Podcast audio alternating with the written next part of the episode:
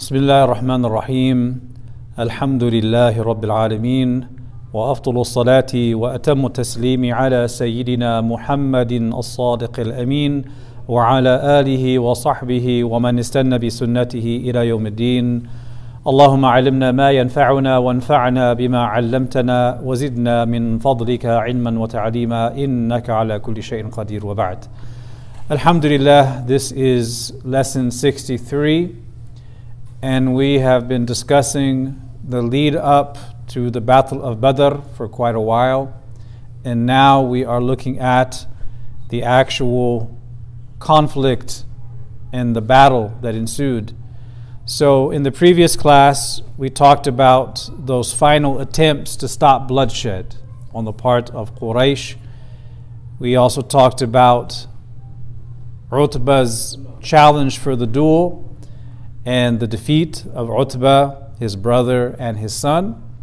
And then we talked about the sleeping of the Prophet ﷺ and the dreams he saw, assuring the Muslims of victory, also seeing the dreams of the number of the enemy being more than they were.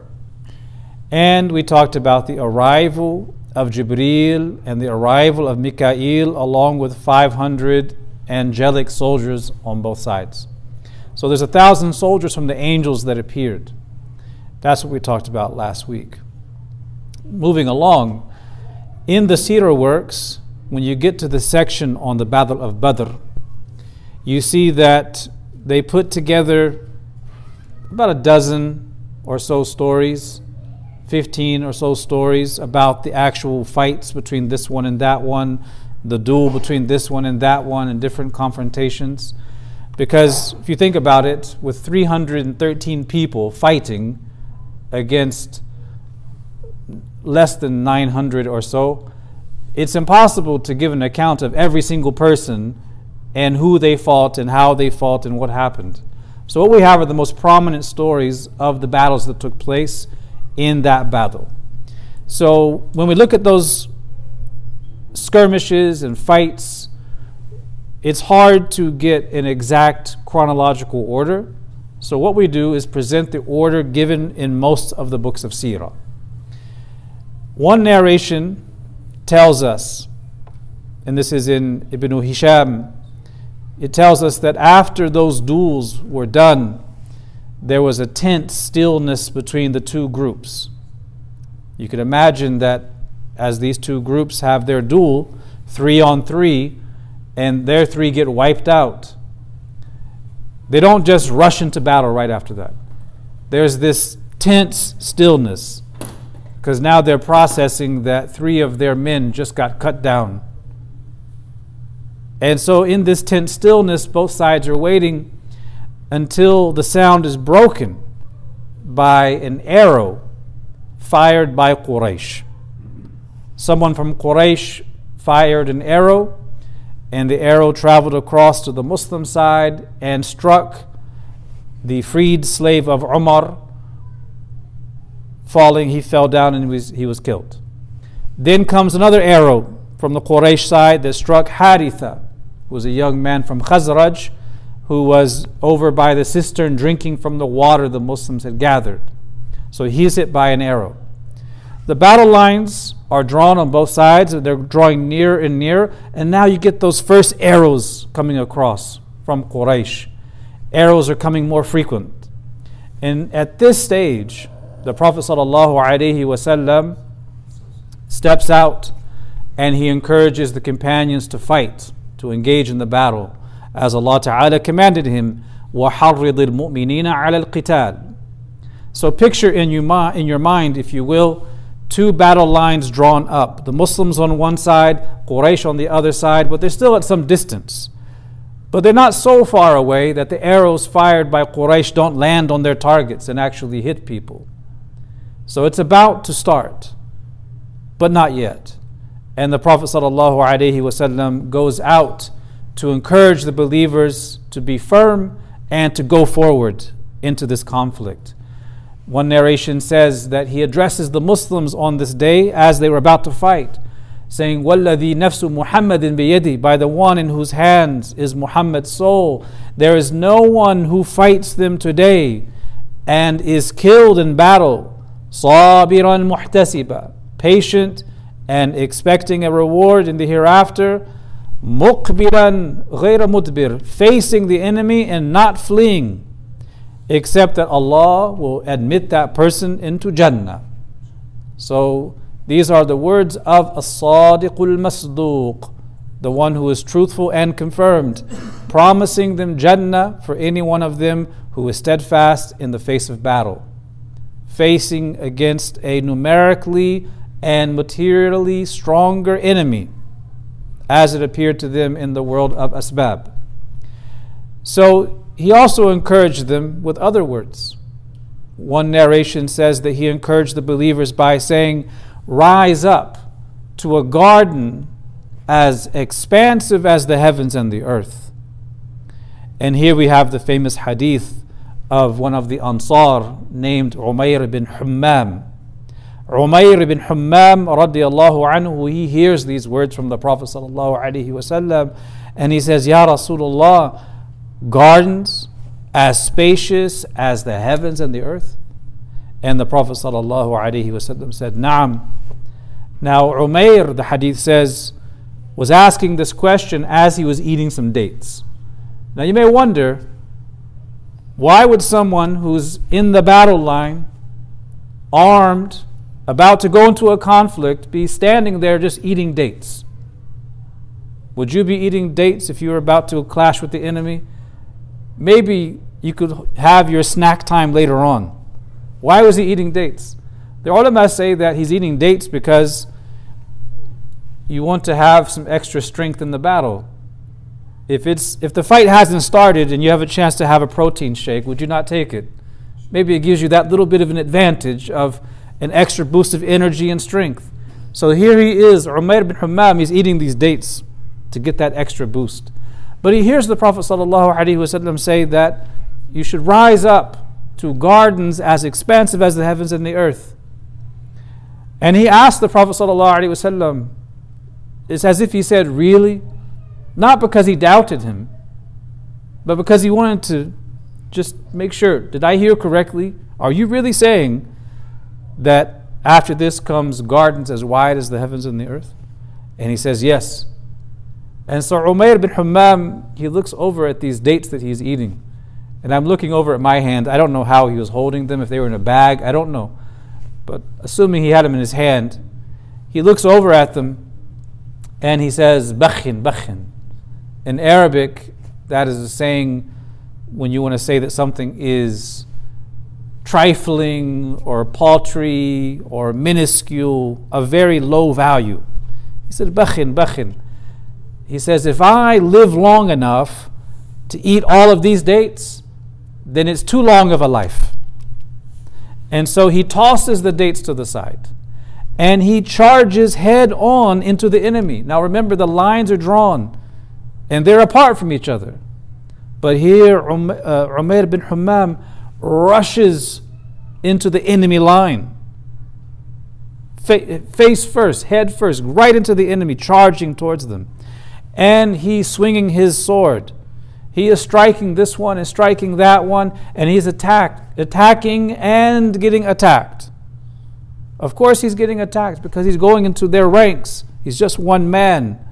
But as he goes swinging upon the enemy, he's taking blows as well until he's cut down in the thick of battle. And Ibn Hisham and others, they narrate from the Sahaba who were there that as he had charged into the enemy line and was swinging and getting cut down, he began to recite poetry. And this is very common we're so we're so removed from that reality, but in that oral culture, the poetry was so powerful and used for so many different occasions. As he's being cut down, he starts reciting poetry.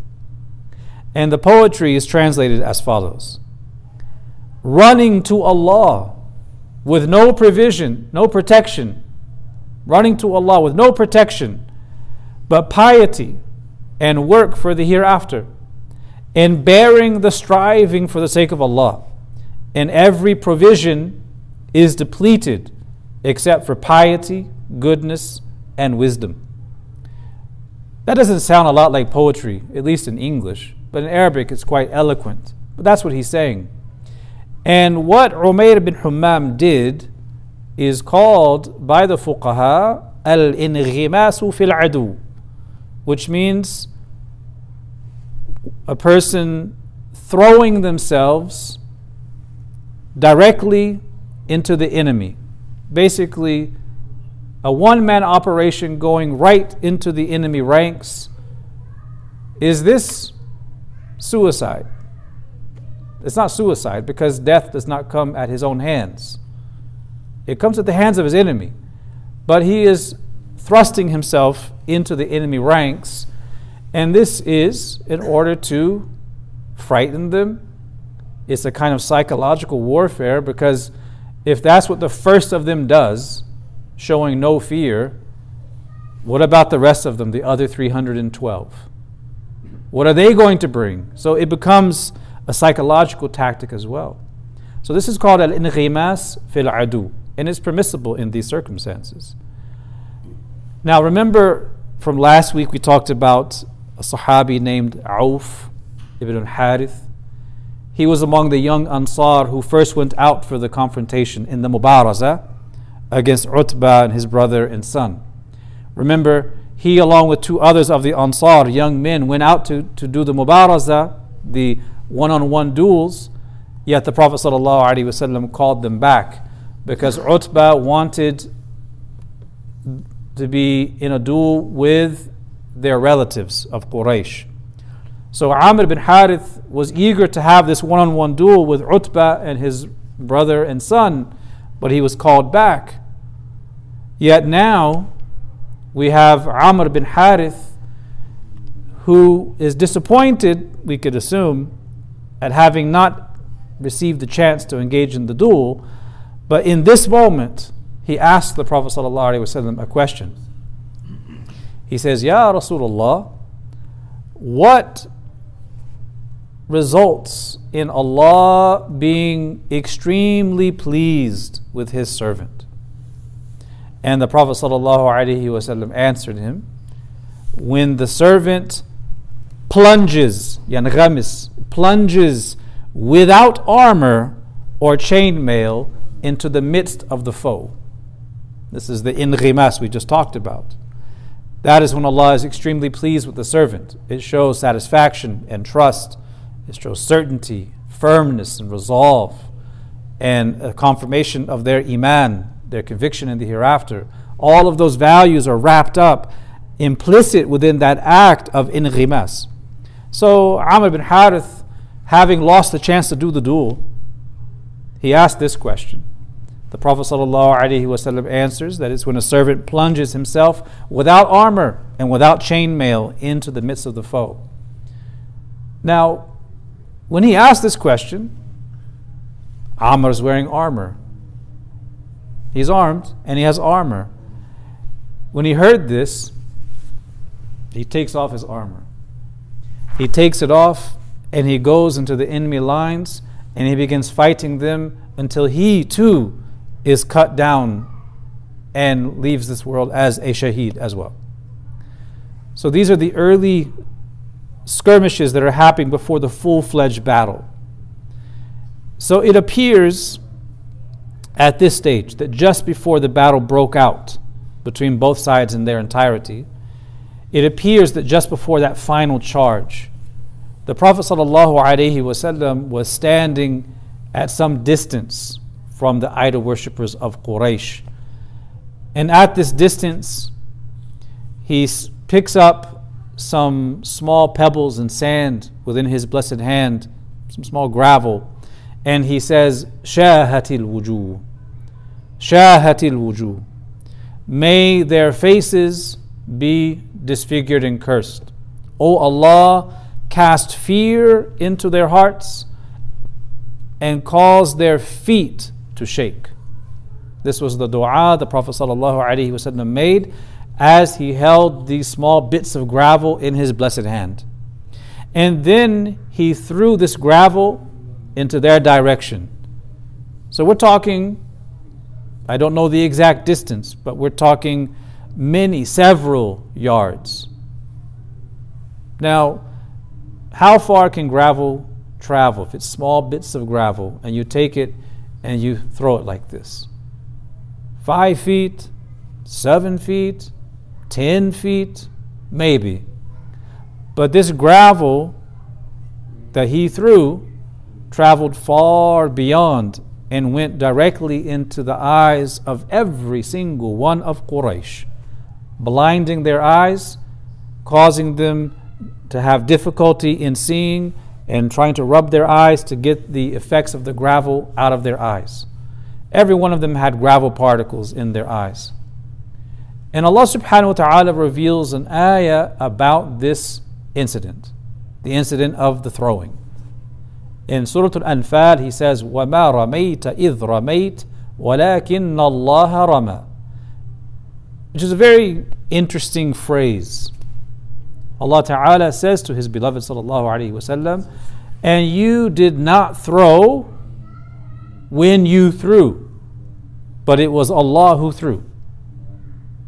Now, imagine if someone said to you, you did not wash the dish when you washed the dish. There's an affirmation followed by a negation. So, which one is it? Did you wash the dish or did you not wash the dish? Allah Ta'ala in the beginning of this verse says, وَمَا رَمَيْتَ You did not throw. إِذْ رَمَيْتَ When you threw. So Allah is negating throwing and affirming that he threw. وَلَكِنَّ اللَّهَ رَمَى But it was Allah who threw. This is a very curious verse, and it has a lot of our theology is uh, built into these meanings. We extract a lot of theological benefit from this verse. And from it, we learn the basic belief we have as Muslims that Allah subhanahu wa ta'ala is khaliqul af'al. Huwa khaliqu af'al ibad. Allah is the creator of actions. He creates the deeds. And we have acquisition of those deeds. We have some involvement and free will and agency, but it is the act of God that these actions are created by God. That's what is affirmed in this verse.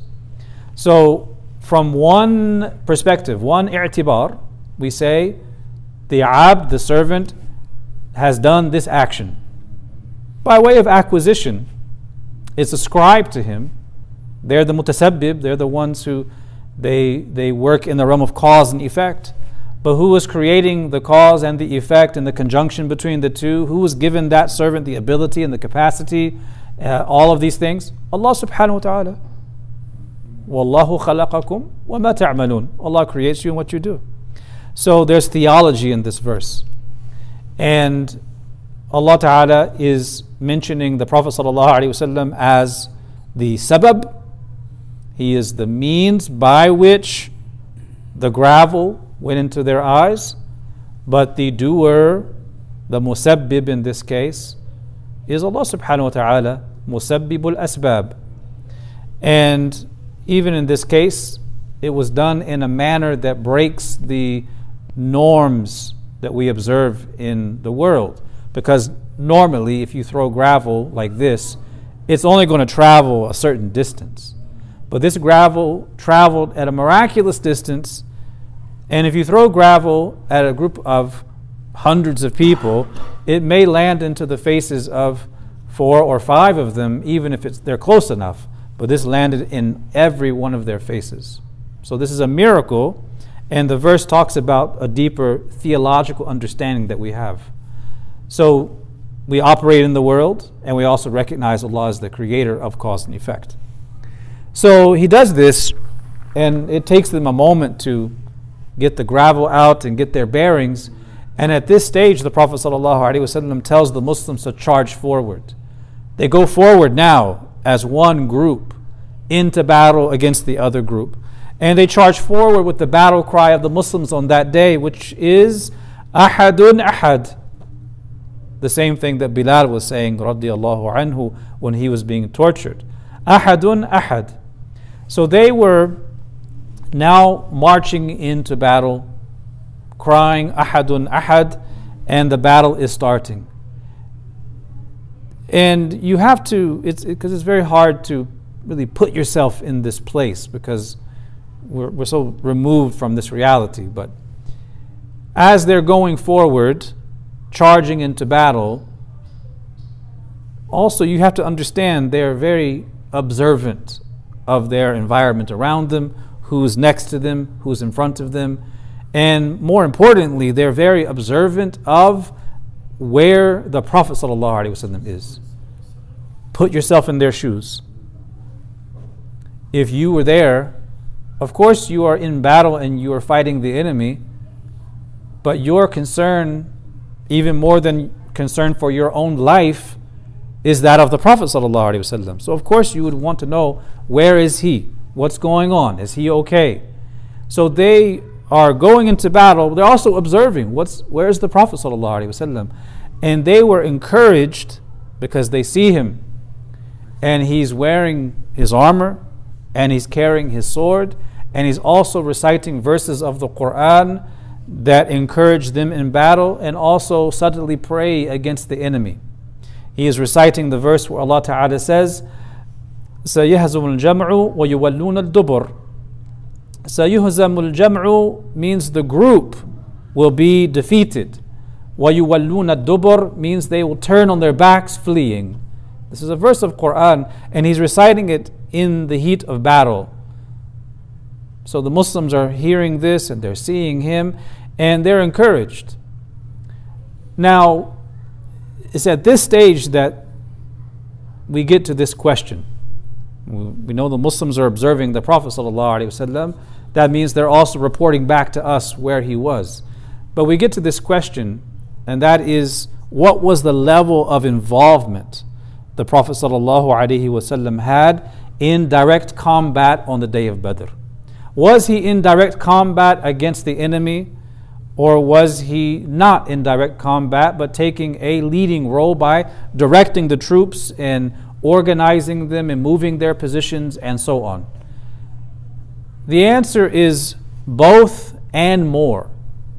When you take all of the narrations together, you understand he's doing those two things and more. Because we have the athar, the hadith rather, from Sayyidina Ali ibn Abi Talib radiallahu anhu. Imam Ali said, and who is Ali? What's the one virtue that he is associated with? Shuja'a, bravery. So among the Sahaba, he is one of the bravest, if not the bravest. Yet here, Sayyidina Ali radiallahu anhu says, We, he's speaking about himself and the others, we sought protection in the person of the Prophet wasallam, and he was the closest to the enemy and the greatest in courage. This is coming from one of the bravest of the brave. And he is saying that we sought protection in the person of the Prophet. ﷺ. He's leading from the front, they're behind him. He's sheltering them. That's the attitude. That's what he's expressing. So this shows the, uh, the narration of Ali shows that the Prophet ﷺ was directly involved in combat. That said, there are other narrations which seem to show some discrepancy because other narrations say that he was in the tent. Remember the tent that they set up for him. And he was in that tent and he was praying in that tent. Some narrations say that he was in this tent commanding the troops and observing them from a distance to see all of them in their movements. And there is no real contradiction between the hadith of Ali and the narrations about him being in the tent. Because, in fact, Imam Ali is also among those who narrate him being in the tent. So, what we understand from this is that the Prophet ﷺ would be engaged in combat for a while, and then he would direct the troops to make a move here and a move there, and he would go back into the tent to observe and also to engage in salat and dua. That's one of the means of victory. So he's engaged in combat, which is a means of victory. He's directing the troops in their positions, which is a means of victory. And he's back in the tent in salat and dua, which are means of victory. This indicates that the fighting was in waves.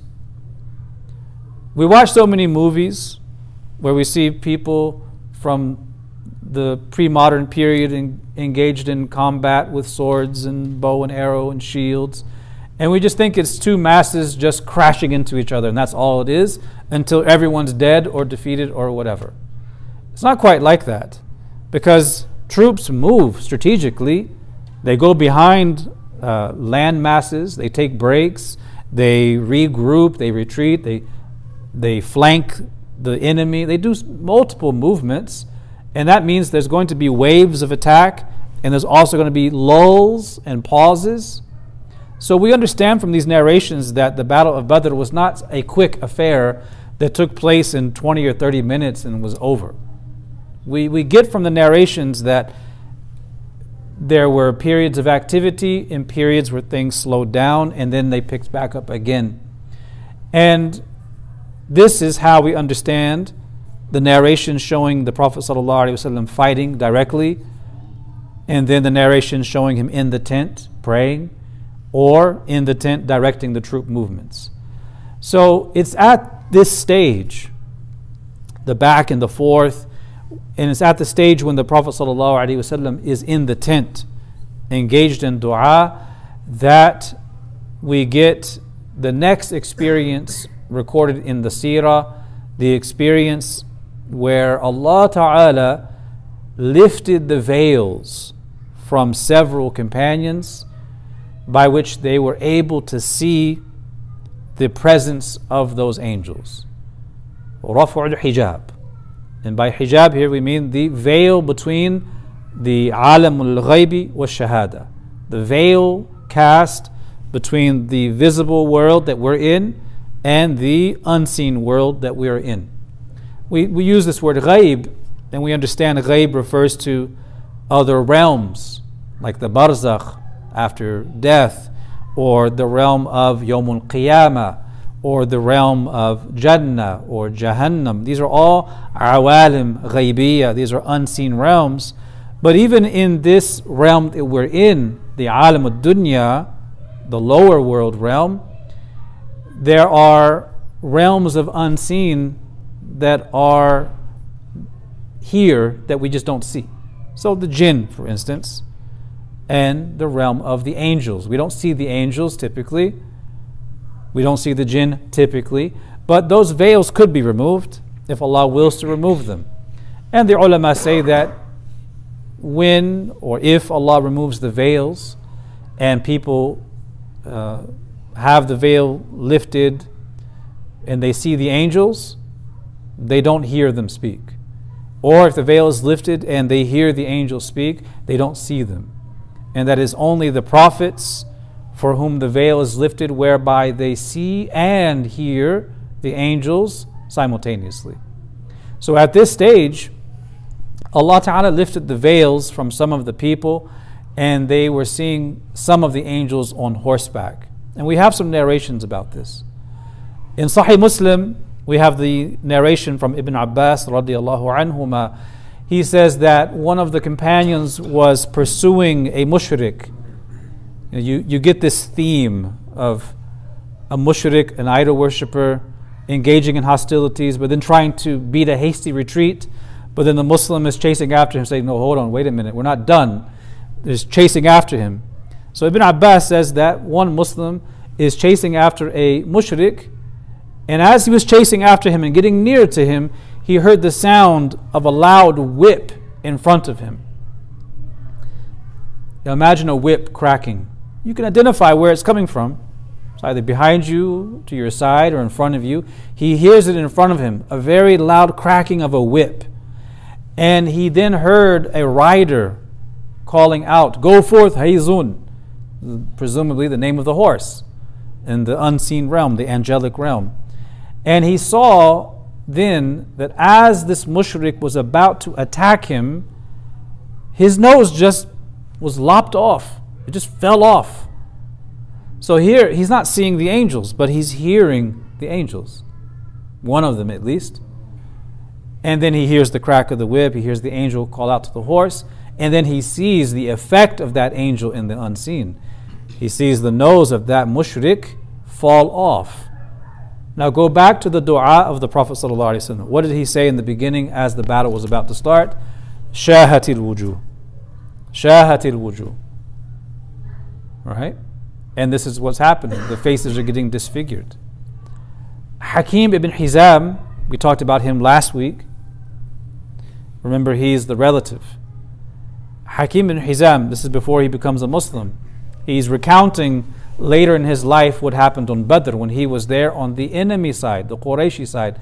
He says, We heard a sound like something falling from the sky and falling to the ground, like a pebble falling into a large metal bowl. You ever seen these, these large bowls? They, they bang them with the, you know, the gongs. So imagine a, a pebble or a stone falling into a large metal bowl. Imagine the kind of sound that would make. He says, We heard that sound, a sound like that. And the Messenger of Allah, sallallahu alaihi wasallam, he said, took that pebble that had dropped and then he threw it. Such an interesting narration because the previous narrations say gravel in the generic sense, like you get the impression that it's a handful of gravel. But according to this narration of Hakim bin Hizam, it's actually a pebble falling from the sky, making a loud noise like a pebble falling into a large metal bowl, which is then picked up by the Prophet and cast at the enemy. Yet the other narrations are consistently telling us that everyone's getting stuff in their eyes. It's, it's astounding. He says, He threw that pebble and we were defeated. It's as if he's saying, once that happened, it was done. It was a done deal. He said after that, a man's head would fall, and no one would know who struck him. And an arm would fall, and no one would know who struck it. This is the hadith of Hakim bin Hizam. Ibn Abbas tells us that never did the angels actually fight with the believers in a battle except on the day of Badr. This is interesting because we acknowledge the presence of the angels in other battles that happened later, but they were there for support and prayers and their presence. But they weren't actually engaged in hostilities, fighting, except for this battle. This is the only battle where that took place. So, as I said earlier, when you look at the narratives of Badr, when the fighting takes place, you're really piecing together 12 to 15 different narratives. There could be more if you add in the various wordings, but there's about a dozen or so narratives and different wordings that talk about individual incidents that happen with this companion and that companion until we get to the end of the battle. So I'll mention a few of these. We have the narration, the famous narration of Ukasha ibn Mihsan radiallahu anhu. Ukasha ibn Mihsan was in the battle. And as he was fighting, he struck someone with his sword, hitting that man's armor. And by doing so, it caused his sword to break into two. How are you going to fight a battle with a broken sword? You're, you going to swing a one foot bottom piece of a sword around? It won't work. So, again, put yourself there. Put yourself there. You're fighting, your sword breaks. What are you going to do? What does Ukasha do? Ukasha does what any intelligent Muslim would do on that day He goes to the Prophet ﷺ and he tells him, My sword broke. What do I do? He tells this to the Prophet ﷺ, and the Prophet ﷺ picks up the sword and then he puts it down and then he takes a small uh, what do they call this? It's like a club. You know, think of like a small stick, not a stick, but a like a small club, piece of wood lying around. He picks up this piece of wood, and then he hands it to Ukasha, and he tells him to go fight with this. is Ukasha going to question the Prophet? He's not going to question him. Even if it remained, because we know the ending of the story, even if it remained as this wooden club, he would have obeyed and he would have gone swinging this wooden club around. But that's not what happened. He takes the wooden club, the Prophet ﷺ says, Go fight with this. And he picks it up and it's transformed into a sword. Qalb al Haqa'iq. The, the, the essence of that wooden club was completely transformed into a different essence altogether. So Allah Ta'ala, the creator of the wood, transformed the wood into metal. And it was a sword. He was, said, he was told to go and fight with this. He goes and fights with this. And he kept that sword with him throughout his life. Of course he would. Who would ever give up that sword? You wouldn't sell that for anything in the world. And he kept this with him and he used it in every single battle until he was slain by Musaylima al Kadhab, the false prophet. So he fought against him during the Khilafah of Abu Bakr radiallahu anhu, and he was slain in that battle. And there are some narrations that say that he was buried with this sword. And Allah Ta'ala knows best. In this fighting, we also come to the story of the person who, for all this time, was pretending to be someone he was not. The person pretending to be Suraqa ibn Malik. Who was pretending to be Suraqa ibn Malik? The shaitan. Shaitan, Iblis alayhi la'natullah, was pretending to be Suraqa bin Malik, was in that form. And the Sirah works mention that when Iblis saw Quraysh dropping right, left, and center, both at the hands of the Muslims and by angelic hands, he realized that defeat was inevitable. And when he saw the angels approaching in their troops, that is when he made the decision to run away.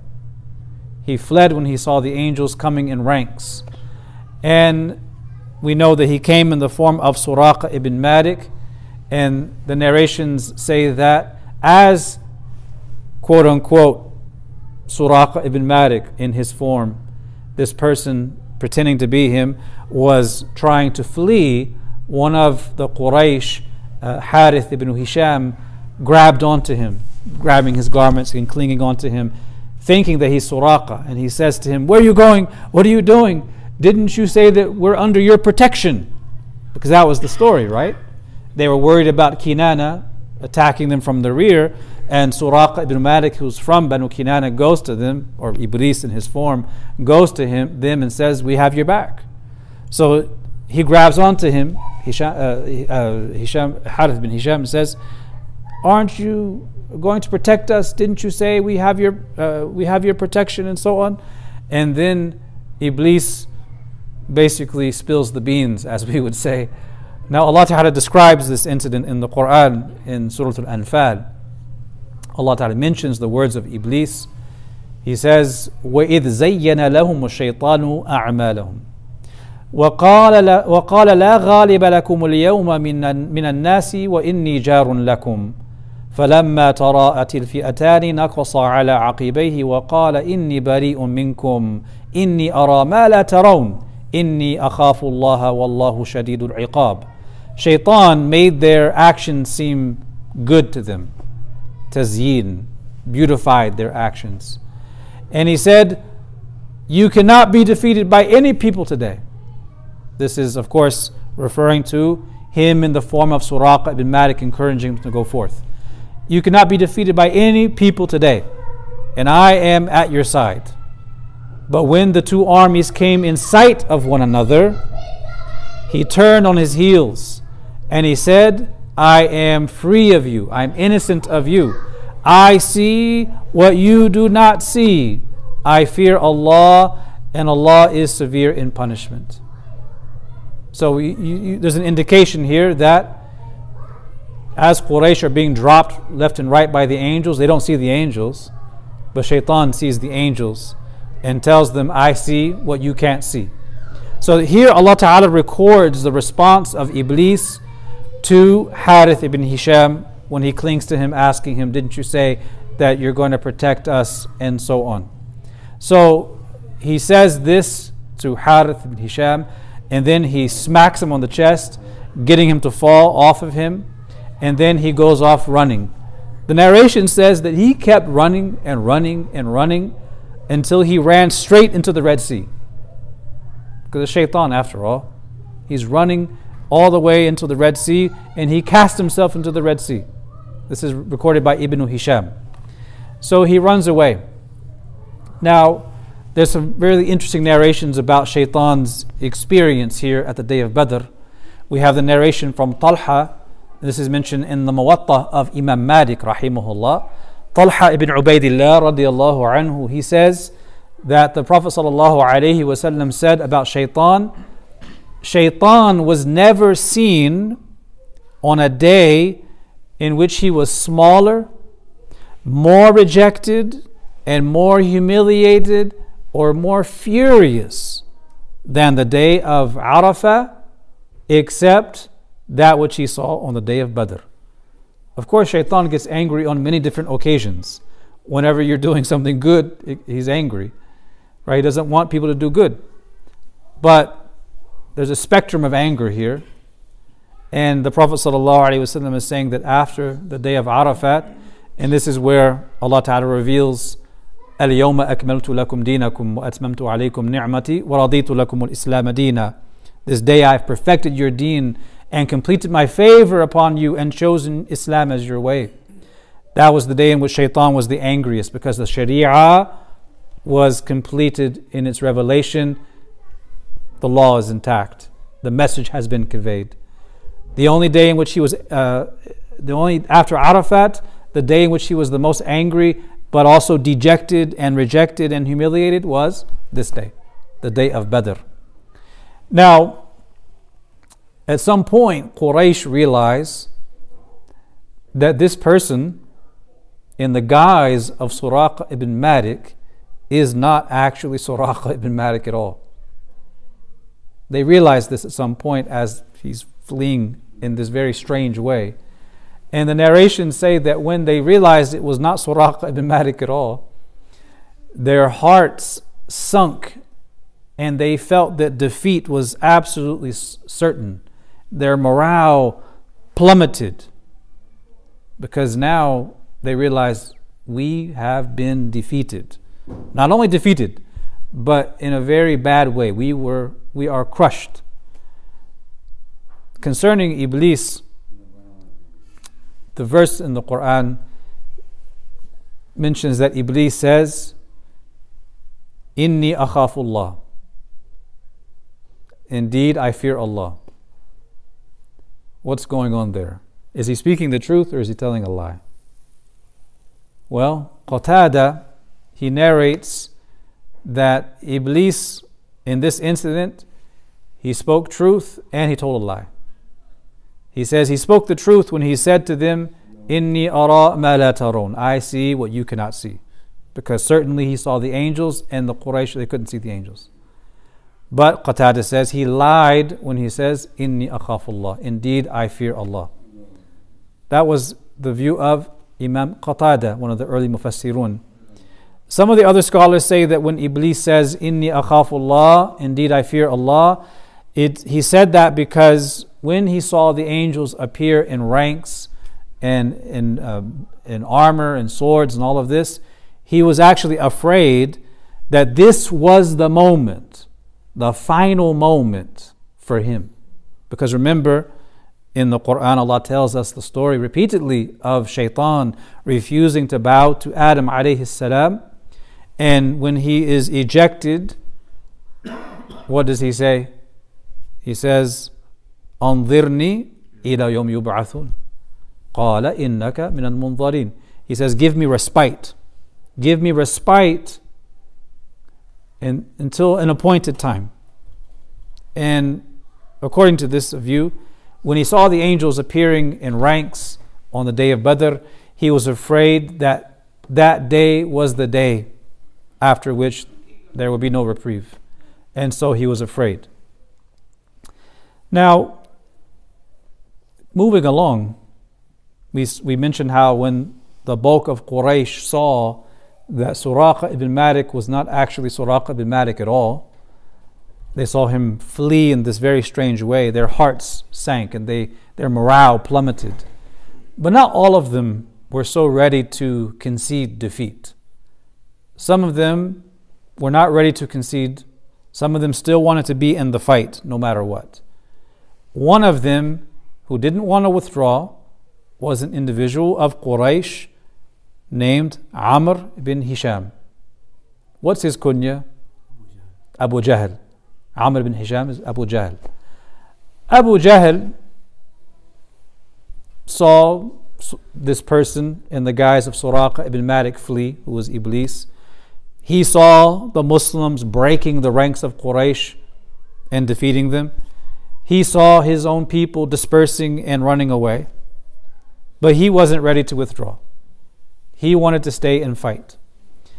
And so he went on with a group of hardened fighters who were surrounding him to protect him, and they wanted to continue in the fight. And the story tells us that as he's moving forward with these other hardened troops that are surrounding him and protecting him, as the last remnants of the fighters thin out, either by running away or being cut down, that group surrounding him got smaller and smaller. And at that point, the Muslims are observing him at a distance. And they realize this is a golden opportunity. This is now our chance to go and have combat with Abu Jahl. So the Fir'aun of the Ummah, as he's described, the Pharaoh of the Ummah, we know from the hadith that he gets confronted by two young men of the Muslims. Two, they were teenagers. Mu'adh ibn Amr al-Jumuh and Muawwidh ibn Afra. And the hadith tell us that they were engaged in combat near Abdur, uh, Abdurrahman ibn Auf. So you can picture the combat, they're moving in groups. So they're near Abdurrahman ibn Auf. They're from the Ansar. They're not from the Muhajirun. So they want to verify the identity of Abu Jahl. Where is he? Point him out to me. We want to see where he's at. So the narration says that as they're fighting near Abdurrahman ibn Auf, they go up to him and they nudge him and say, Where's Abu Jahl? And the two, Mu'adh ibn Amr and Muawwidh ibn Afra, were in this friendly competition to see who could get Abu Jahl the first. So they ask Abdurrahman ibn Auf, Where is Abu Jahl? And one of them actually says, Have you seen him? Have you seen him before? Do you know what he looks like? Because I heard that he disrespected the Prophet. And I've given an oath by Allah that if I see him, my shadow will overlap with his shadow until one of the two of us is slain. In this very figurative, beautiful language, he's saying, I will not give up until my shadow overlaps his shadow. So, you know, imagine a person standing in the sun, their shadow is cast and you walk up to them so that your shadow is over his shadow. It's basically an eloquent way of saying, I will not rest. I have taken an oath by Allah. I will not rest. I will not give up until I am directly in front of him to confront him and battle him one on one. That's what he says. So Abdurrahman ibn Auf says, If I see him, I'll let you know. And the battle, the battle continues and they're going back and forth here and there in the battle until eventually they poke him again and they say, Where's Abu Jahl? Because they're on the lookout. Now, Abu Jahl at this time was standing in a grove of trees. And you have to understand the nature of combat. By being in the grove of trees, it affords you a, a, some form of protection, a, a minor form of protection. So he's in this grove of trees and he's surrounded by these other men, along with his son Ikrimah ibn Abi Jahl. And these are strong young people, they're defending him. So the story of how Abu Jahl was slain is told in part by Abdurrahman ibn Auf, who's asked by these two young men. And he says that when we were fighting, I saw Abu Jahl in the distance. So I shouted out to the two young men, I said, There is your Hada sahibukuma, which in English translates as that is your companion. It's not his companion, but he means that's your man. That's the guy you're looking for. And so they go to get Abu Jahl. And this is the famous story. It mentions that Mu'adh ibn Amr raced forward going towards those trees. And he's rushing because he's afraid that he might not get Abu Jahl. Maybe he runs off and retreats.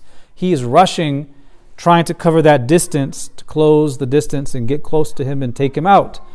But as he's getting closer and uh, is about to close the distance, someone gets in his way. He's not able to make that, that full thrust. So, in that final moment, he runs in the air, he jumps with full force and comes down, basically smashing into the left leg of Abu Jahl with his sword, basically taking the leg off. But he didn't get the upper portion of the body because the other person stood in his way. So we weren't there, we didn't see this, so we can only use our imaginations to think how that might have looked. Person's rushing, someone stands in his way, but he does this jump to basically get over that person to then land on Abu Jahl, but not landing on the top, but landing at the bottom, taking off his leg. This is Mu'adh ibn Amr. The son of Abu Jahl, Ikrimah, is trying to defend his father and his sword swings and hits Mu'adh's right arm. So picture it. We are going to assume that Mu'adh is using his right arm with the sword. He's probably using both hands, but mostly his right because these are smaller swords. Ikrimah slices his arm almost clean off, but not always, not all, not completely off. The hadith says that the entire arm, right arm, is dangling off of Mu'adh. And it's just hanging on, as we would say, by a thread. You know, a piece of flesh or skin is hanging there. What does Mu'adh bin Amr do? The hadith says that he stands up, he puts the dangling arm on the ground, he puts his foot over it and yanks it off completely so that it would not impede his ability to fight and move. And he lived through this, amazingly enough. He lived through this, and he lived out the rest of his life with one arm. But this is how he lost that arm. And he died during the Khilafah of Sayyidina Uthman ibn Affan. So, you know, he's a young man, so he could survive that kind of wound. So that's the first one who was going after Abu Jahl. What about his friend, Muawwidh ibn Afra? Muawwidh ibn Afra, you'll remember that he was one of those who volunteered among the young Ansaris to fight in the Mubaraza against Utbah and his brother and son. So he went forth and struck Abu Jahl as well. But in the Sirah accounts, we don't get a sense of where exactly his blow landed. Was it in his upper body or the lower body as well? We don't know. But we also we know that he struck Abu Jahl as well. He would later become a shaheed in this battle. Now, at this time, he's still alive, and Abu Jahl dies. He is slain in battle. Mu'adh ibn Amr and Muawwidh ibn Afra now come rushing to the Prophet ﷺ, saying, قتلت أبا جهل I have slain Abu Jahl. Both of them are making the claim who's right, who really did it. The Prophet ﷺ hears them both say this, and they begin to argue with each other as, as friends would argue. No, I did that. No, it was me. And the Prophet ﷺ said to both of them, Show me your swords. They both showed him their swords, and he looked at the swords and said, the both of you have killed him.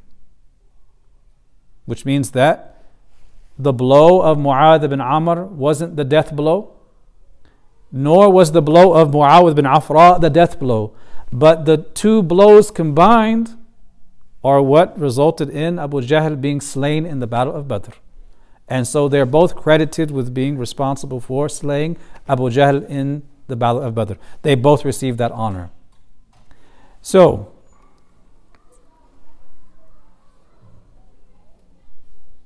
most of Quraysh had by this point escaped. They're retreating. And there's a lot to say about this because we're not exactly finished with our talk about Badr. Because there's the aftermath of Badr, both in the battlefield and the aftermath when Quraysh make their way back to Mecca and when people in Mecca find out about this humiliating defeat. The accounts mention that among Quraysh there were about 50 to 70 people mortally wounded or killed in battle, or overtaken and cut down as they fled, and about the same number of them were taken as captives. And that's a whole other story we're going to explore the captives of Badr. So this means that although we're at the end of the story of the Battle of Badr, there are uh, threads within this story that have to be told. We have post battle discussions about those individuals of Quraysh who were at Badr but whom the Prophet ﷺ uh, forbade from being killed. So there were people on the Quraysh side at the Battle of Badr, and the Prophet ﷺ forbade the Muslims from killing them. We have to talk about them. Why? What happened there? Then we have to talk about the Muslims in Mecca who were forced to participate. How did that happen? Why weren't they making hijrah? How did they get forced into this? And then we want to talk about the identities of the main mushrikun of Quraysh who were slain in battle, and then the shuhada of Badr who were slain there.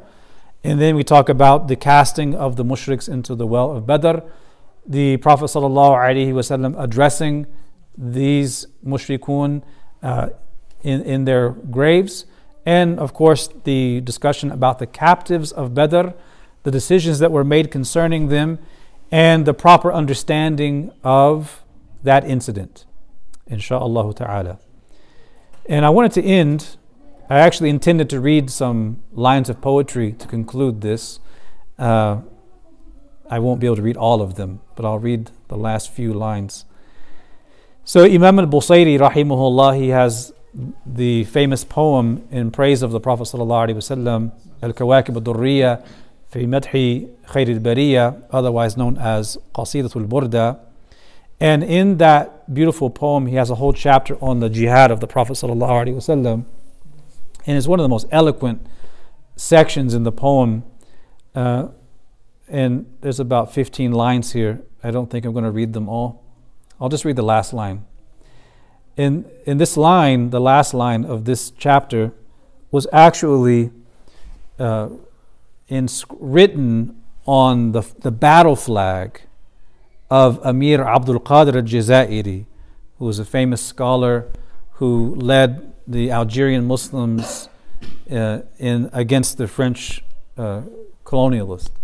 So, in his battles against the French, he would go into battle and their raya, their battle flag, consisted of this line of poetry written on a black flag. And the line is as follows Imam al Busayri says, ومن تكن برسول الله نصرته إن تلقاه الأسد في آجامها تجمي. He says, For the one whose help comes from the Messenger of Allah, even lions finding him in their dens will be thwarted or unable to do anything to him. So the idea is if the person is receiving their help by virtue of their association and connection with Rasulullah because they're behind him in the battle, even if they were in the lion's den, literally, or even if they were in the, the jaws of the lion, nothing is going to happen to them. Now, when you say nothing's going to happen to them, maybe a person will ask, well, didn't some of them get killed? Didn't some of them get wounded? Yes, that happens. But regardless of the wounds, regardless of the sacrifice, none of that affects them negatively in any way. In fact, it only increases them Right? So maybe next time I'll read the whole the whole section, all 15 lines. It's very beautiful. والله ورسوله أعلم وصلى الله وسلم على سيدنا محمد وعلى آله وصحبه وسلم